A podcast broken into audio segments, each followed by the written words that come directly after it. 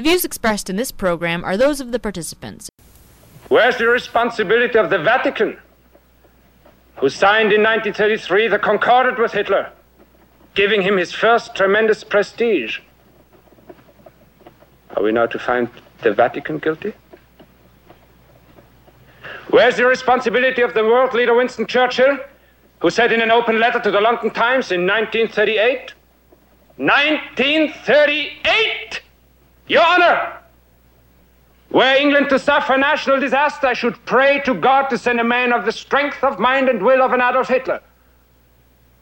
Are we now to find Winston Churchill guilty? Where's the responsibility of those American industrialists who helped Hitler to rebuild his armaments and profited by that rebuilding? Are we now to find the American industrialists guilty? No, Your Honor. No. Germany alone is not guilty. The whole world is as responsible for Hitler as Germany. It is an easy thing to condemn one man in the dark. It is easy to condemn the German people to speak of the basic flaw in the German character that allowed Hitler to rise to power. But at the same time, comfortably ignore the basic flaw of character that made the Russians sign pacts with him. Winston Churchill praise him. American industrialists profit by him. American industrialists profit by him. Profit by him. Profit by him. Profit by him. Profit by him.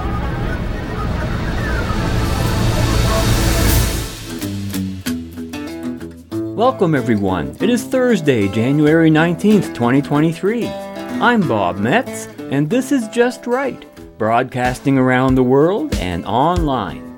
Join us for an hour of discussion that's not right wing, it's just right. Fade into color, color into black and white. Under the bedclothes, everything will be alright. We're going to be going down a very deep and troubling rabbit hole today, one that I am sure is well outside the range of most people's knowledge or experience, including much of my own until very recently. But we won't begin that journey before briefly picking up where we left off last week, thanks to some feedback, or should I say pushback, that we got regarding my personal account of my own experience with libertarians and libertarianism as you will hear for yourself right after our reminder that you can write us at feedback at justrightmedia.org. Hear us on WBCQ and on Channel 292 Shortwave. Follow and like us on your favorite podcast platform and visit us at justrightmedia.org where you can access all of our social media links, archive broadcasts, and the support button that makes it easy for you to support the show because, as always, your financial support is appreciated and is what makes this show possible. Now, last week, you may recall, a segment of the show was about libertarianism, anarchy, and polarization. And we introduced that part of the discussion with some feedback from Robin V., whose subsequent feedback to me this week would suggest that Robin was not too happy with my response. Quote, Hi, Robert. I heard last week's show and your response to my comment made in response to episode 791, Not Our War with Maxime Bernier, and in regards to the PPC and the Libertarian Party of Canada. End quote. And then Robin cited the original feedback sent to us, which we read on the air last week, and which, for those who missed it, read, quote, I beg to differ that the PPC is the only party that is right for Canadians. The Libertarian Party of Canada has been advocating for individual rights to life, liberty, and property since day one for over the last 40 years and will not support Canada's participation in senseless wars. I feel it is just not right to give such an opinion without having an audience with Jacques Boudreau, leader of the Libertarian Party of Canada. End quote. And that was Robin's comment on last week's show. And so this week, Robin continues. Quote, I found last week's discussion about your personal experience and opinion about libertarian and anarchism not a relevant response to my comment that was explicitly about the PPC, the Libertarian Party, and its leader. Nonetheless, after listening to last week's show, it became clear to me that we are not on the same page in regards to left and right ideologies and libertarianism. As you may be aware, many times political parties do learn from their past and move on. For example, Unparty was known as a market anarchist party in the past, as per the Wikipedia article below, and later reinvented itself as the Freedom Party of Ontario. I guess, if true, this part of memory lane was skipped in last week's show for not meeting the narrative. End quote. And then Robin cites a Wikipedia reference to Unparty, and then continues. Quote, Furthermore, with the airing of last week's show, I hereby request to cancel my Freedom Party membership with immediate effect and remove me from Freedom Party's mailing list. This way, I can still subscribe to Just Right Media with a clear conscience and a personal opinion shared on that media platform will not become a conflict of interest to me. I will always be grateful to you and Paul McKeever for showing me the importance of individual consent to life, liberty, and property. Both of your contributions to philosophy of freedom and capitalism to humanity is truly valued, and I will always cherish them for the rest of my life. End quote. Wow. Okay, where do we begin to untangle this cauldron of contradiction? Let's begin again at the beginning. Says Robin, I beg to differ, the PPC is the only party that's right for Canadians. The Libertarian Party has been advocating this for 40 years. Well, Robin, this is incorrect.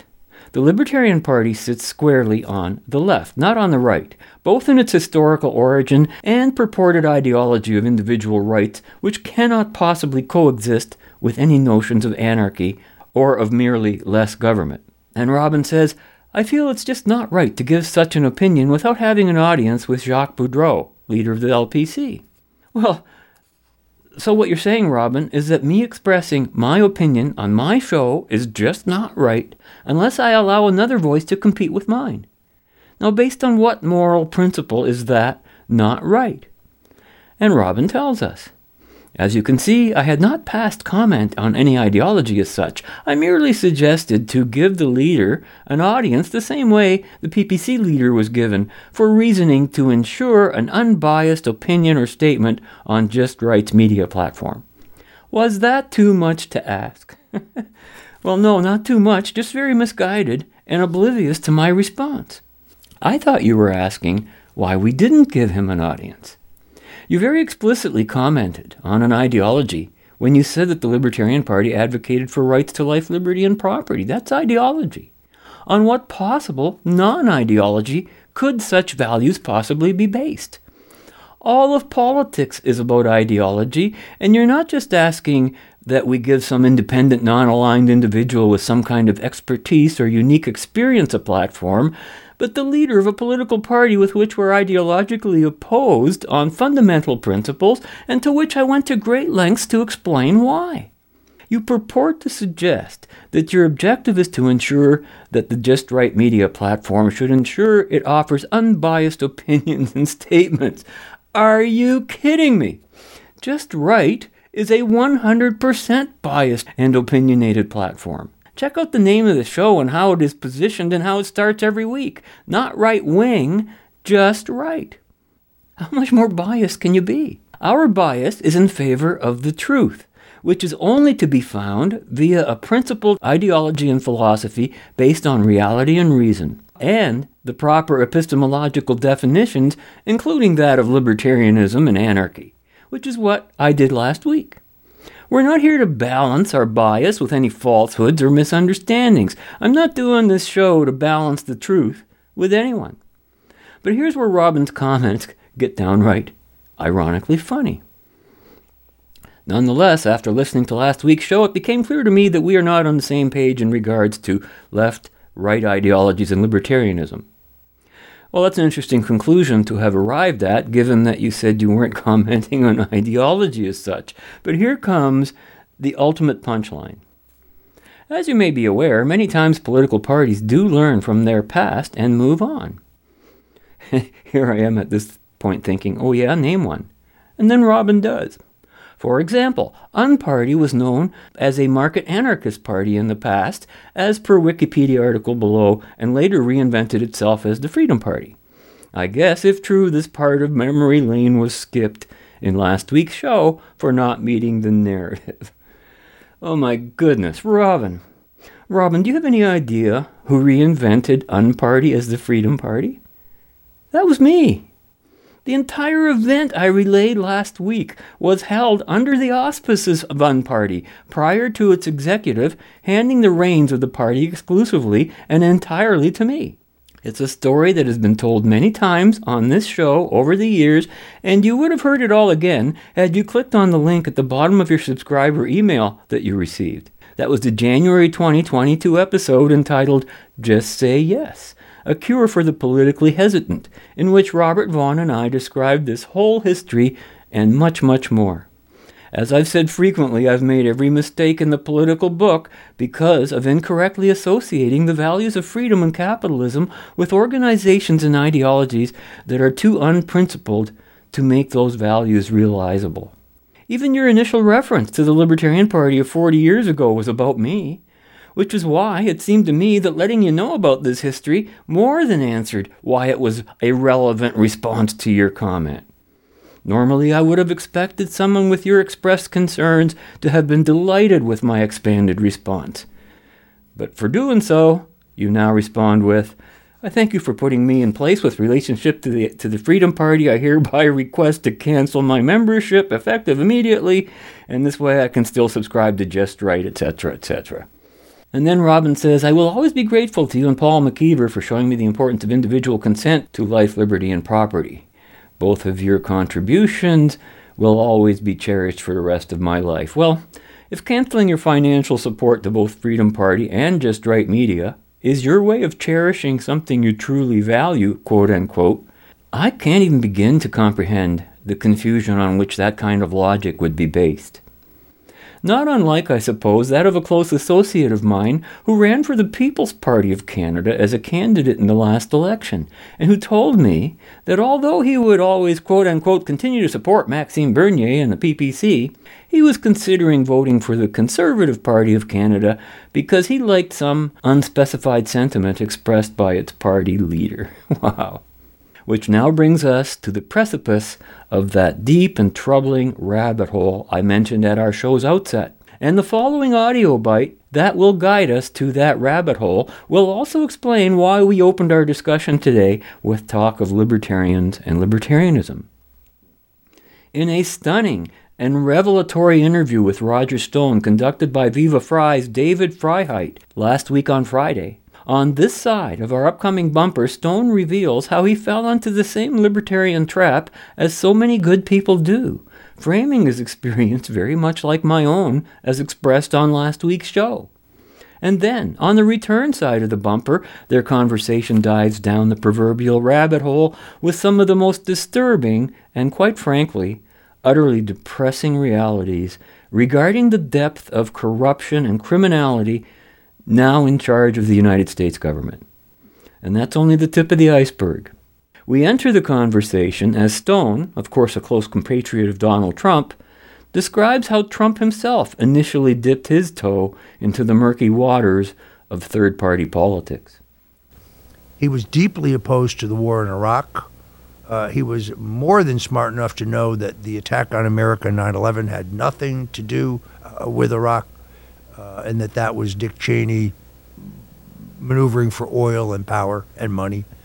Uh, and uh, he, both in in 1988 uh, when there was the first talk about Trump running for president, which he really used as a platform to denounce uh, the abuse of this country in NATO, something he's always felt strongly about, like why does everybody pay their fair share? Why are we paying for the Germans and the Italians and every? Why isn't anybody paying their fair share but us? He started saying that in 1988. When he became president, he was able to make everybody pay up. Uh, even then, he was talking about the inequitable trade deals that we had made. A good trade deal is a deal and it's supposed to be good for both partners, but we had these one-sided trade deals. He was he's been talking about that since 1988. So in 1988 when he talked about running for president, in 2000 when uh, Ross Perot, uh, who's a friend of his, all these billionaires know each other, uh, and Jesse Ventura, uh, who had wrestled professionally at Trump Plaza, but who by that time was the governor of Minnesota, both tried to persuade him to run as the Reform Party candidate, which he did not do. He resents it when people say, well, you ran and lost. No, he, he explored it and elected not to run. The reason there's some confusion is months after he dropped out formally, uh, the Reform Party had uh, primaries, uh, I think it was in California uh, and Michigan, and Trump won both of them, even though he was not a, an active candidate. But he, he didn't run. He was serious about considering it. He put forward a, a tax plan. He put forward a, a number of specific public policy proposals. Um, but he knew instinctually that an independent or third party candidate ultimately could not win, that the barriers were too great. You couldn't get into the debates. Um, they let Ross Perot into one debate. That was the last time that ever happened. Uh, you couldn't get into the debates because the Presidential Commission on Debates is not appointed by the president, is not a commission, and it's most definitely not about debates. If it were, then the Green Party candidate and the Libertarian Party candidate would have been in the last two presidential debates, but they weren't. The criteria that they use to keep you out is well, you're not showing in the polls. That's a ridiculous criteria. Here's the criteria if your name is on the ballot in enough states to potentially win 270 electoral votes, you should be in the debates. I don't care whether you're the Green Party candidate or the Libertarian Party candidate or the Vegetarian Party candidate. Uh, but the, the two party system, you know, one hand washes another. So all of your, your ballot access laws, which are different in all 50 states, they're written by Republicans and Democrats working together to make sure that there, a, new party will never rise. And while they're at it, let's make it difficult for us to have any intra party challenge. Let's make it extremely difficult for anyone to challenge an incumbent. Uh, it is a very broken system. Something similar in Canada. I ran for federal office and had no chance of winning, but it, we had the same problems where a small new political party uh, was being denied into the debates because you don't have a certain percentage, even though we were running basically a full a full ticket across the country. But it's a way to make sure that it's tougher to enter, it's tougher to succeed, and it's tougher to win. And it, you know, it, it's good for the existing parties. But Yeah, I, I had a similar I, I have, experience. ho- I have hi- high hopes for the new True North Party of Canada, which has finally gotten its approval. You have to be approved by the government to form a new party. Well, that's I ran with the People's Party of Canada. They they got approved. It's the second federal election, and yet you know candidates were still not being invited to debates because they didn't have two percent or four percent yeah, in, it's in an, polling. arbitra- it's an arbitrary uh, It- it's a it's a rigged system, as as as some might have said. My my political discovery uh, journey has been slow and then fast, but like I, I got into following American politics when Trump was running, and then that's when I had my call it the red pillish moment. I uh, I was a wet behind the ear virgin, so to speak, back when 9/11 happened. I was believing intelligence, believing the government. Oh, they had reports, they had weapons of mass destruction. When they don't find them, oh, they had Scud missiles. That was bad enough. Um, tw- when Trump ran, and I fully appreciated and, and realized the degree to which the media is thoroughly twisted, thoroughly corrupt, thoroughly, uh, let's say, uh, partisan, for lack of a, a more um, hyperbolic term, and that Hillary Clinton, it was her turn. Media saying 99. I remember New York Times 99% chance Hillary Right. wins the day of. So and I said, guys. it, it takes someone, and Trump was loathed. Trump was loathed by people who voted for him, I presume. That she was so loathed that she couldn't, uh, that she lost to Trump. That was when I was like, holy cows. Well, they you were know- both. They were obviously both exceedingly polarizing figures. But let's recognize she and her husband had vast experience at presidential campaigns. He had run twice. They had both worked in the McGovern campaign. She had once run once previously for the nomination. They had extensive experience in how this works. Now, come, now comes along the improbable candidacy of Donald Trump. They wanted to run against Donald Trump.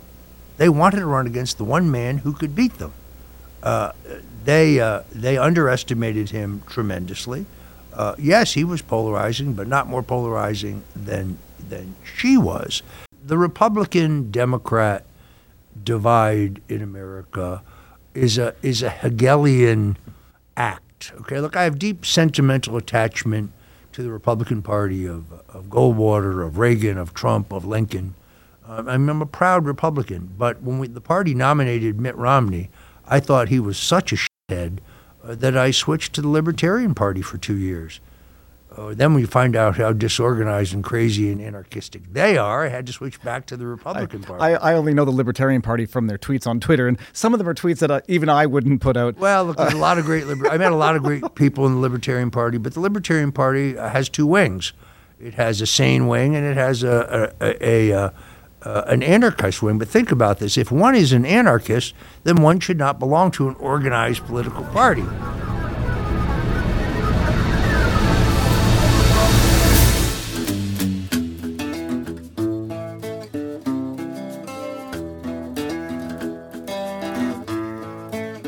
But you've been in politics for 40 years, give or take. Uh, what I've witnessed and what I've seen and what I've learned from American politics as of Trump is a, is a level of corruption that I can't um, believe existed prior to to the same degree. Has it always been this cutthroat, this vicious, this um, weaponizing of all of all government institutions to persecute ideological adversaries? And as I ask the question, now I'm I'm thinking right back to the assassination of JFK. So maybe it's always been like this to some extent or another. But has what you've experienced in the last six years been worse than anything you've ever seen in your life in politics? The, the answer is yes. Look, uh, Lyndon Johnson uh, ordered the FBI to wiretap Barry Goldwater's, uh, uh, pardon me, Richard Nixon's campaign plan in 1968. The government is most definitely complicit, particularly the Central Intelligence Agency, the Secret Service, and the FBI, all complicit in the murder of John Kennedy. We get closer and closer to it. People say, well, why didn't Trump release the documents? yeah. He did release about 80% of the documents. Then they say, well, why didn't Biden release all the documents? He also released a substantial number. I mean, we're getting closer and closer to it. Uh, ultimately, they'll throw in the towel, but right now, just based on what's already been released, the CIA's lies about their knowledge of Oswald are absolutely clear. Oswald was trained to speak Russian in the CIA language school in North Carolina, and the reason that they never released his tax returns or his tax information is because he's getting 1099s from the FBI, who he is working for as a, an informant. and, you you describe this. This is in the '60s or maybe even the late '50s, and then you you know we fast forward to the Whitmer uh, kidnapping plot where you have informants on FBI payroll. You fast forward to January 6th where you have FBI involved in infiltrating, and I'll put it in quotes, um, Proud Boys, Oath Keepers, and infiltrating to become familiar with just the as the, just as the CIA infil- infiltrated the Watergate burglar team, just as four members of the Watergate burglars were also on Dealey Plaza in 1963. What an incredible coincidence that is! It- So- it is Mark Twain's "History doesn't repeat, but it tends to rhyme." Uh, but so I guess the bottom line of this is never have they been so uh, overt about it. Never has it been so so obvious. So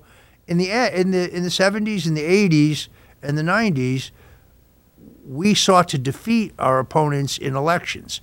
We did not seek to destroy them and send to prison uh, if we disagreed with them. We just sought to beat them in the elections. The civility in politics that did exist is completely gone. The quote unquote civility that existed in politics only exists when the deep state in power feels assured of its power. As soon as it's seriously threatened, as it was by Trump, that's when you can see how quote unquote civilized the politicians really are. And note how Roger Stone happened to mention how polarizing both Trump and Clinton were, once again bringing to light the principle of polarization that has been one of our recent discussion points. And with regard to everything both Roger Stone and David Freiheit said about how elections are effectively a closed shop for the parties in power, I can personally confirm that with my own experience. And as their discussion turned to the assassination and murder of John F. Kennedy in 1963, it also became the introduction to our own turning point in an expanded discussion on that issue that I must forewarn you now will not be completed on today's broadcast, and to which the balance of today's show is merely really an introduction. As I hinted at the opening of the show, we're going to be going down a very deep and troubling rabbit hole, one that may be very uncomfortable, especially if the rabbit hole you've been hiding in is down the street and up the block. On January 12th, our good friend and regular guest of this show, Salim Mansur, forwarded to our attention a link to what may be one of the most disturbing films you will find about the state of corruption in the American government. It was accompanied by his following comments, and I quote If you, and I trust you do, still have an abiding interest in the JFK story and his execution by the deep state, the link provided will lead to a documentary that takes one through the history not only of the murder of JFK, but also of the United States being turned into a proto fascist state with the election of Woodrow Wilson. This is no longer a theory, and if it is to be disproved, the entire responsibility rests with the deep state to fully reveal to the public the JFK files that the Congress required by statute to be released more than two decades ago, and they have not been released in defiance of the congressional requirement. The producer of the documentary, From JFK to 9 11 Everything is a Rich Man's Trick, is also the author of the book on which this documentary is based. Francis Richard Connolly is a Scot by birth and an artist whose interest in the JFK story took him into the rabbit hole to write, produce, direct, and narrate this documentary that was released in 2014 and then deplatformed after it had secured over a billion viewers worldwide. It has once again been released recently for reasons I or anyone else may only speculate. A very recent opening monologue by Tucker Carlson on the JFK murder, one may infer, probably has something to do with the undisclosed internal pressures in American politics to find some method of releasing portions of the JFK files to distract the public sufficiently so that the key facts of the murder and its cover up remain buried in the vaults of the deep state for another generation or two. We'll never know. So, not long after Jack Ruby shot Lee Harvey Oswald on camera in the basement of Dallas Police Headquarters, a lot of Americans started to have some questions about the Kennedy assassination. It was, you'd have to admit, a pretty extraordinary sequence of events. A lone gunman murders the President of the United States, and then, less than 48 hours later, that lone gunman is himself murdered by another lone gunman. What are the odds of that? It's one thing if you get struck by lightning, rare but possible. But if every member of your family also gets struck by lightning all on different days, you might begin to suspect these are not entirely natural events. But oh, replied the US government, they are. This bizarre chain of killings was all entirely natural. So, less than a year after the JFK assassination, the Johnson White House released something called the Warren Commission Report. And the report concluded that while their motives remained unclear, both Lee Oswald and Jack Ruby had acted alone. No one helped them. There was no conspiracy of any kind. Case closed. Time to move on. It would be nearly 50 years before the CIA admitted under duress that, in fact, it had withheld information from investigators about its relationship with Lee Harvey Oswald. But even then, at the time, before that was known, the government's explanation didn't seem entirely plausible, and some people started asking obvious questions about it. It was at that point, as Americans started to doubt the official story, that the term conspiracy theory entered our lexicon. From JFK to 9 11, Everything is a Rich Man's Trick. It is over three hours long and probably will test anyone's interest as to whether or not, in one sitting, the documentary can be watched. Speaking for myself, I have also been logging my time inside the JFK rabbit hole over the past year in understanding the nature of the American deep state as one of the most criminal organizations in modern history. And I find myself, despite the pain, liberated from the lies in which, just like so many of us, I was complicit in regurgitating. May there be divine forgiveness for those truly repentant who knowingly or unknowingly lent credence to falsehood and lies by which people were abused, and worse, by those criminals who preyed among us as if they are our betters. Well, Salim sure got my attention with that introduction, and now I would like to do the same for you. The documentary from JFK to 9 11, Everything is a Rich Man's Trick, was readily available on both YouTube and on Rumble when I checked it out, and once I sat down in front of that documentary, I don't think I moved for the next three and a half hours. And it is from this documentary that most of our remaining audio bites originate, and I don't even want to try to explain the challenge I faced in choosing which parts of that almost four hour movie to highlight for our purposes today. So here's what I did. Although you will hear many, many names mentioned in our selections, for the most part I left out the intricate details, including the 9 11 focus, all documents and things like that that were covered in the film. So, what you'll be hearing over the balance of today's broadcast is just a taste, just the flavor of what the entire film is about, and even that will occupy most of our remaining time today. Our selected cuts include the opening of the film, the introduction, as well as its closing remarks, along with the much broader narration of the greater plot and story. So, at least if you don't get a chance to watch the entire documentary, you'll have a pretty good idea of what it's all about. So here we are at the edge of the proverbial rabbit hole. Are you ready? Okay, let's jump. We now know that there were actually eight riflemen firing at the president on that day. We know where they were located in Dealey Plaza and we know their names.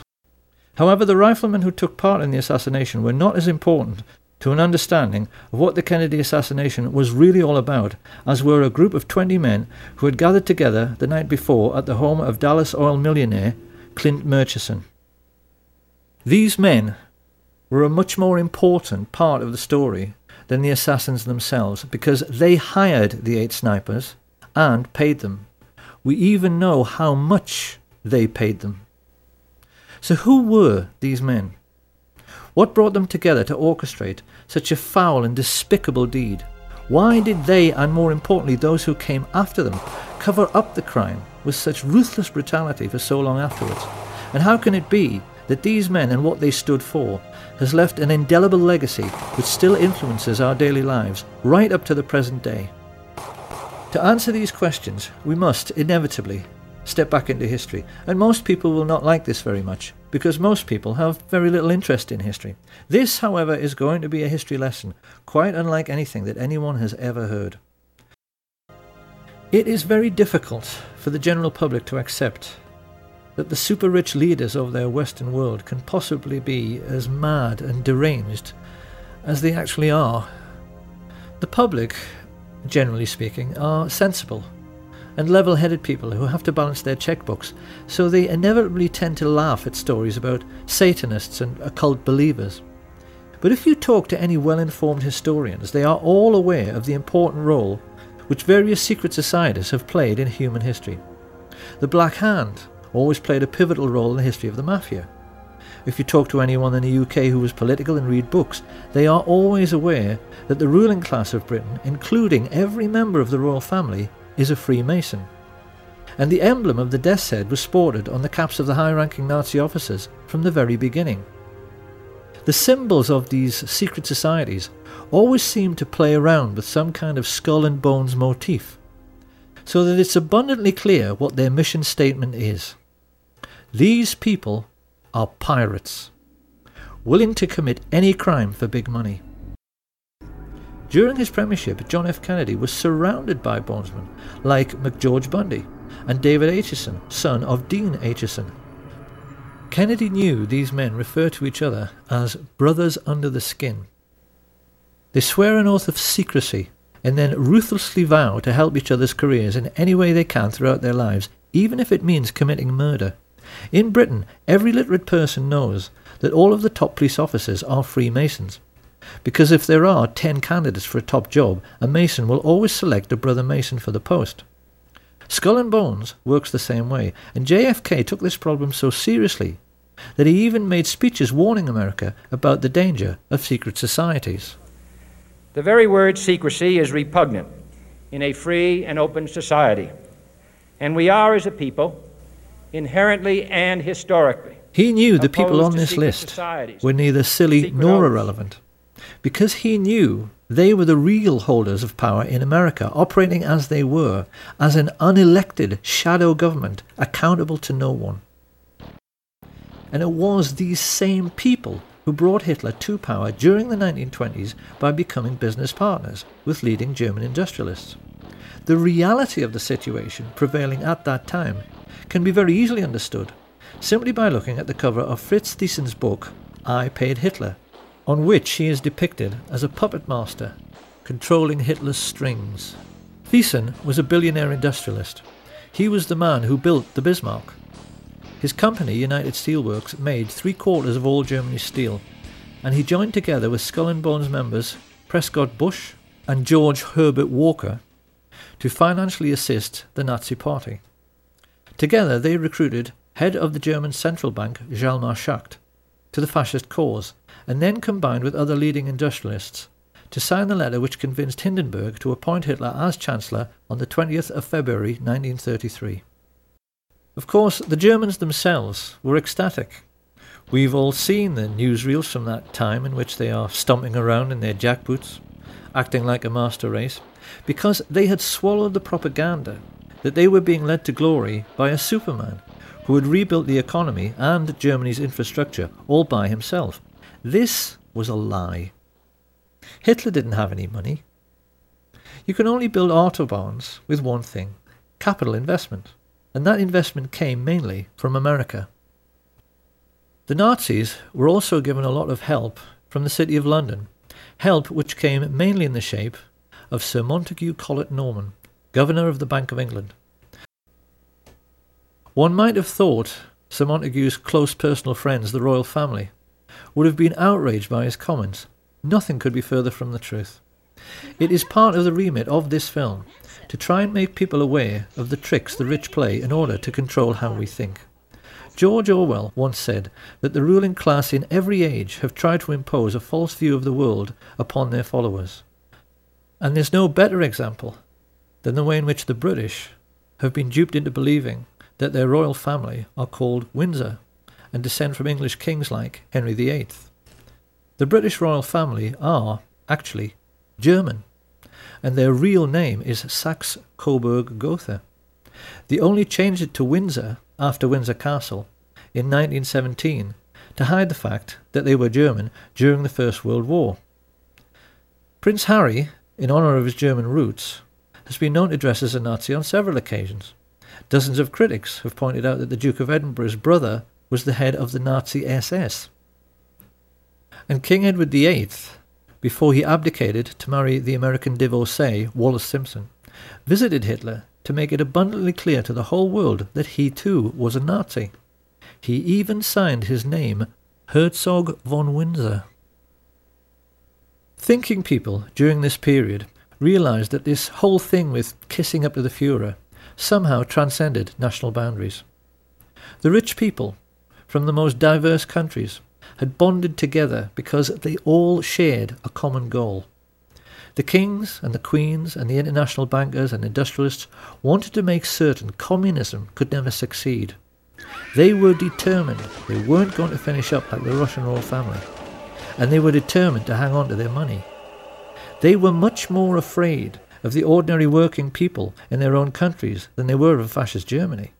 And this prevailing sentiment amongst the world's ruling class led America's elite to attempt a fascist coup d'etat in 1934.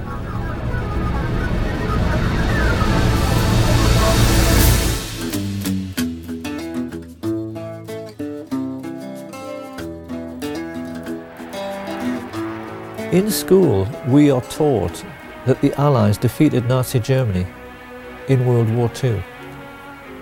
This is not true. The Nazis won the war because the real Nazis, the rich, played on both sides. That's what a rich businessman does. He arranges things so that he is well thought of by both sides, so then whoever wins, he wins and his money is safe. Now, a lot of people will still think it is simply ludicrous to suggest the Second World War was a phony war. They are bound to say that no one who was there at the time thought it was a phony war. Really? A new baby, 200 gross of buckles, unlimited petrol, and all the whiskey you want. You're sitting pretty, aren't you, Holden? Yes, it is a lovely war. Well, wouldn't you if you were in my place? Wouldn't everybody? Doesn't everybody? The war's a blasted phony anyway. I'm a bit tired of that. Tired of what? This phony war business. Well, isn't it? No, it's not. I've just come out of hospital after ten days in an open boat off the Faroes, and I'm sick and tired of blokes like you with soft jobs ashore. Come outside. Now, don't be silly. I've lost two fingers off that hand, but I'm going to take you outside and knock your block off with my right. Ah, take it easy. There's no need for that. I'm sorry, I apologize. I'll come outside if you insist. That won't do any good. It's not his fault. It's the fault of all of us. You make me sick. All of you. It may be a phony war to you, but it's not to all the boys at sea. It never has been. It shouldn't come as any great surprise that George Herbert Walker's family were slave owners on the cotton plantations of 1930s America. Walker was used to organizing slave labor. So while his business associate, Averell Harriman, was paying for Hitler's half million SS troops and supplying them all with brand new Thompson submachine guns, because he did, Walker took over the management of this new Polish concentration camp. And when his Nazi friends started complaining that they couldn't pronounce the name Auschwitzim any better than I can, they all got together and decided they had better Germanize the name into something which sat more comfortably on Nazi tongues. It was in this way that the world first heard of Auschwitz. Because the truth about Auschwitz and the entire Nazi war machine is that they were essentially no different to McDonald's. They were American business enterprises abroad, businesses which the richest European families invested in, and businesses which because of slave labour, made obscene profits, which Prescott Sheldon Bush took and placed in a blind trust, which later financed a Bush political dynasty which produced two presidents of the United States his son, George Herbert Walker Bush, and his grandson, George Walker Bush. This picture of the railway leading into Auschwitz has, since World War II, become the iconic image of the Holocaust. To us, it now represents something like the gate to hell but how differently, one wonders, would we have looked at this image all of our lives if we had always known that this railway line was an American railway line laid by the Harriman brothers on behalf of Uncle Sam. The Standard Oil IG Farben cartel even made the Zyklon B gas for the Jewish Holocaust. Now, anyone who at this point is thinking that all this simply cannot be true, because if it was, someone would have sued, well, someone did. This information came into the public domain because of a Dutch intelligence agent who was so disgusted when he found all of this out, he leaked it to the press. As a result of which, two very senior Jewish gentlemen, Kurt Julius Goldstein and Peter Gingold, filed suit against the American government. Of course, the more discriminating among us will now be asking how it can be that this story went completely unreported in the mainstream media. One might just as well ask why the Times in London was writing favourable stories about the Nazi concentration camps throughout the 1930s, and why Lord Rothermere was still referring to Hitler as a great gentleman as late as 1940. You really would think by now that people would have realised that it isn't so much the bias in the media which really matters, it's the things they know about, but never tell you, that really matter. Because the truth is that the press knew exactly what was going on in the concentration camps all through the war. They never said a word about it, because they knew who was making money from the slave labour. Now, obviously, the British and the Dutch in particular will have a very hard time accepting that their royal family profited from Nazi concentration camp slave labour. But if you go online, there is so much about this on the internet now. It's become plain that historians are more and more proving that those days were really all about the Western world's rich coming together to fund a Nazi war machine which was meant to protect them from the Soviets. The Duke of Edinburgh practically admitted this when he said, In those days we were anti communist because the Russians killed half my bloody family. And when this cabal of secret Nazis got together to discuss how they were going to pay for this Nazi war machine, because rich people never accept a loss, they hired a psychopath, Hitler, who they knew would go along with their building concentration camps so that slave labor would pay for all the planes and the tanks and the guns. And you can see in the more intelligent movies from that period, like Hitchcock's Saboteur, that the artists and writers of that time knew the rich were fascist and completely understood what they were really up to. Why is it that you sneer every time you refer to this country? You've done pretty well here. I don't get it. No, you wouldn't. You're one of the ardent believers, a good American. Oh, there are millions like you. People that plod along without asking questions. I hate to use the word stupid, but it seems to be the only one that applies. The great masses the moron millions. Well, there are a few of us who are unwilling to just troop along. A few of us who are clever enough to see that there's much more to be done than just live small, complacent lives. A few of us in America who desire a more profitable type of government. When you think about it, Mr. Kane, the competence of totalitarian nations is much higher than ours. They get things done. Yeah. They get things done. They bomb cities, sink ships, torture and murder so you and your friends can eat off of gold plate. It's a great philosophy. I neither intend to be bombed nor sunk, Mr. Kane. That's why I'm leaving now. And if things don't go right for you, if uh, we should win, then I'll come back. Perhaps I can get what I want then. Power. Yes. I want that as much as you want your comfort or your job or, or that girl. We all have different tastes, as you can see. Only I'm willing to back my tastes with the necessary force. You are listening to Just Right, broadcasting around the world and online. Quote, the competence of totalitarian nations is higher than ours. They get things done, end quote. Doesn't that sound a bit familiar?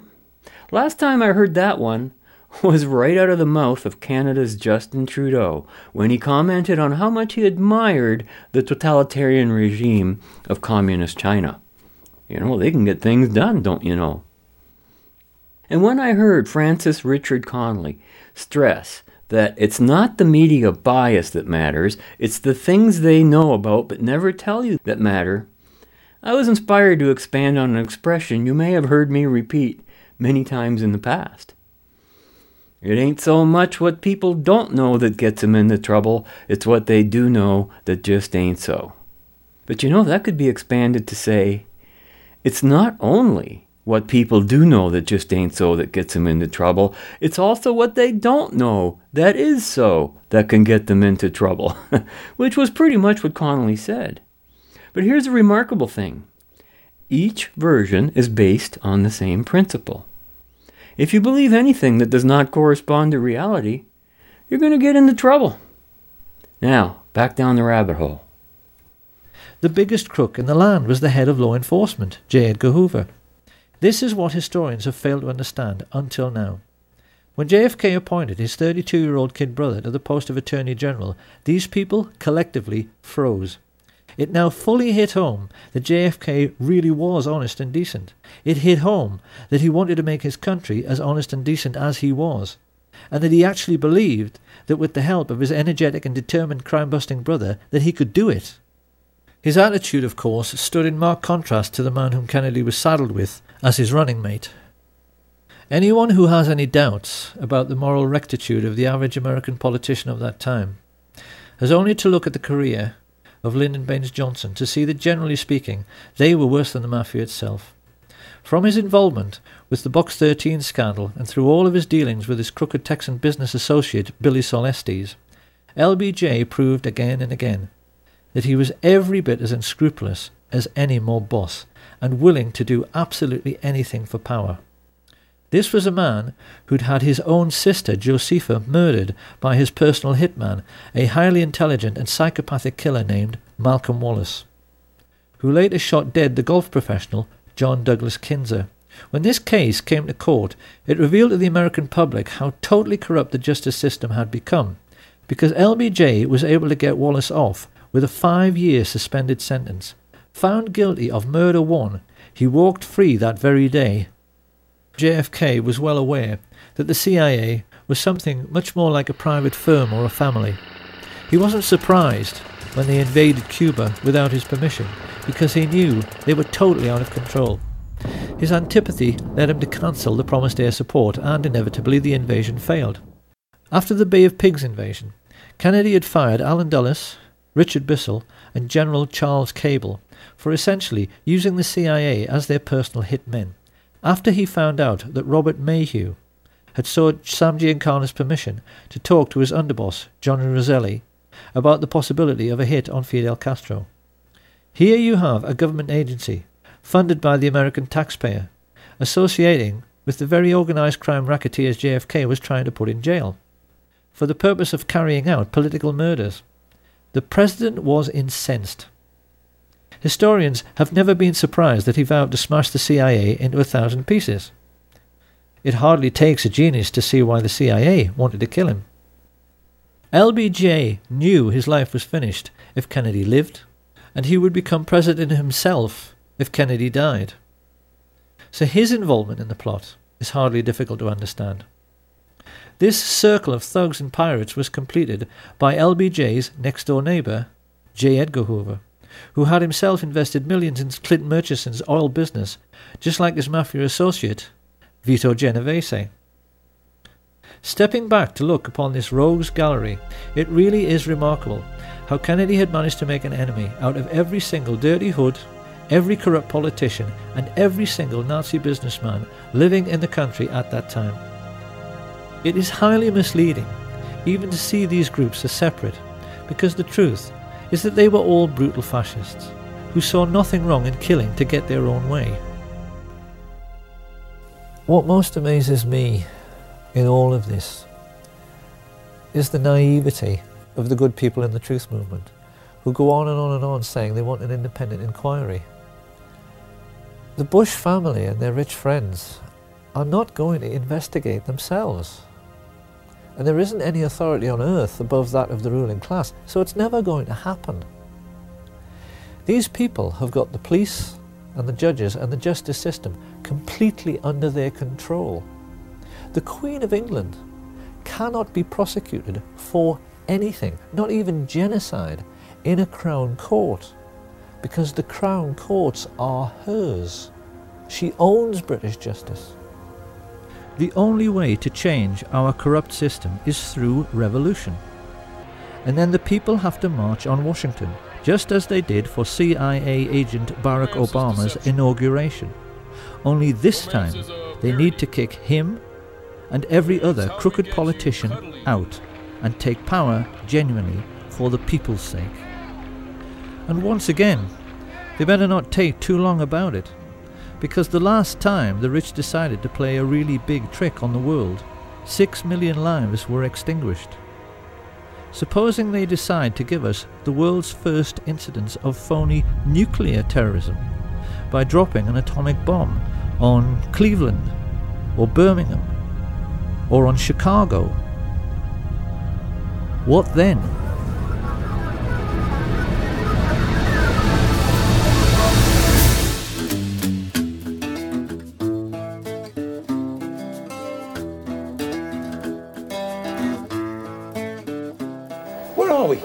According to the time drive, the date is November the 22nd, 1963, and we're in the city of Dallas. Come, give me that thing. I've always been a bit of a technical whiz when it comes to these kind of gizmos. Dallas, 63, no doubt about it. Dallas. Wasn't that place where that American king got assassinated? Jeff K. No, it was John something, not Jeff K. JFK, not Jeff K, you gimboid, like the airport. I did a paper on him at school. I wonder why anyone would want to name their kid after an airport. The airport was named after the president. Nice one, Krytes. Where are we? It says 1966. I must have prodded us forward three years. At least it'll give us time to analyze the original error. Hey, there's nobody here. The entire city's deserted.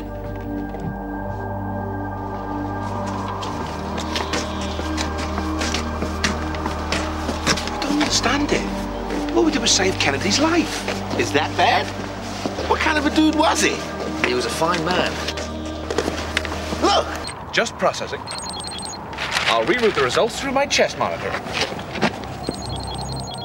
President Kennedy was impeached in 1964 for sharing a mistress with mafia boss Sam Giancana. It was the biggest scandal in American history. Kennedy was sentenced to three years in an open prison in July 65. J. Edgar Hoover became president. He was forced to run by the mob, who had pictures of him at a transvestite orgy. So America had a president controlled by the mafia. Soon after his election, the USSR were allowed to install a nuclear base in Cuba in return for mafia cocaine trafficking between Cuba and the States. With a Soviet nuclear base 30 miles from the US mainland, people fled from all the major cities. So am I right in thinking there's a chance I could get a major nuclear explosion all over this suit? Because I'm telling you guys, that stuff does not dry clean. Kennedy's impeachment in 64 traumatized the American nation, allowing the USSR to win the space race. In this reality, it was probably the Russians who were the first to land on the moon. But you guys said Kennedy was a great prez. He was. He was also an inveterate womanizer. His affairs were legendary. They never came out when he was alive. Uh, every man has his weak spot, his Achilles heel. Kennedy's was just higher up. Given that From JFK to 9 11 was originally available back in 2014, its concluding warning about a potential false flag of nuclear terrorism sure struck home in 2022 when we were forced to investigate that very real possibility, and which is increasingly looking like a probability. And let me now add that From JFK to 9 11 is not the only source online that will challenge your view of the history that you think you know. The avalanche of truth is only beginning and is now about to descend upon us. History is being unveiled, and it is only because of the power of the internet that this is possible, Robert Vaughn recently commented to me. And you know, I was thinking about that, and it struck me that you can no more say that the history is settled than you can say the science is settled, because knowledge doesn't grow on trees, contrary to a popular Garden of Eden narrative suggesting that this might be so. The tree of knowledge does not just deliver all its fruits in a single basket. So here's something to consider Is history repeating, or is it merely an eternal continuum of unchanging events with ever changing players? Now, I expect to be getting together with Salim Mansur soon to continue this theme and this discussion. And of course, Just Right is part of that internet that Robert Vaughn referred to, as are so many other broadcasters and podcasters and bloggers.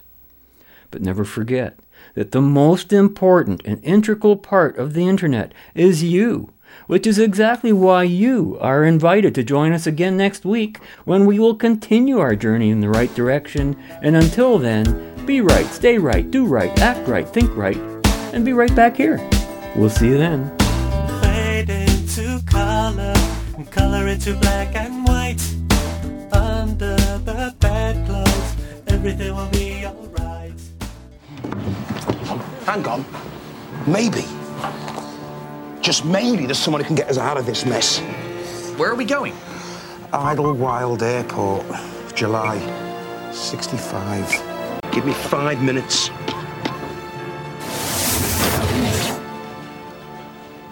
Don't be alarmed, sir, but I have a very strange tale to tell. I uh, have had plenty of time to reflect on my days in the White House. In all important respects, I believe I did a good job.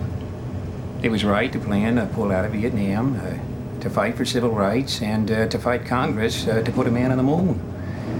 It was uh, wrong, however, to uh, act like an irresponsible jackass with all those women and allow my enemies to wreak havoc on our nation. But I can help, man. I mean, Mr. President, man. I mean, say How uh, can you help? Well, come with us back to Dallas in November 63. Be a second gunman. The gunman behind the grassy knoll. You mean uh, assassinate myself? Yeah, it'll drive the conspiracy nuts crazy, but they'll never figure it out. But I uh, still have a future here.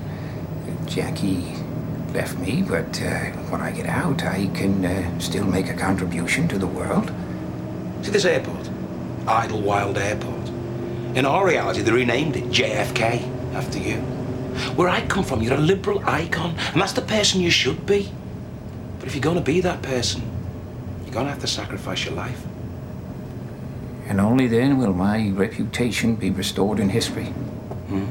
Ask not what your country can do for you. Ask what you can do for your country. Hey, that'd make a pretty neat speech, that. It did.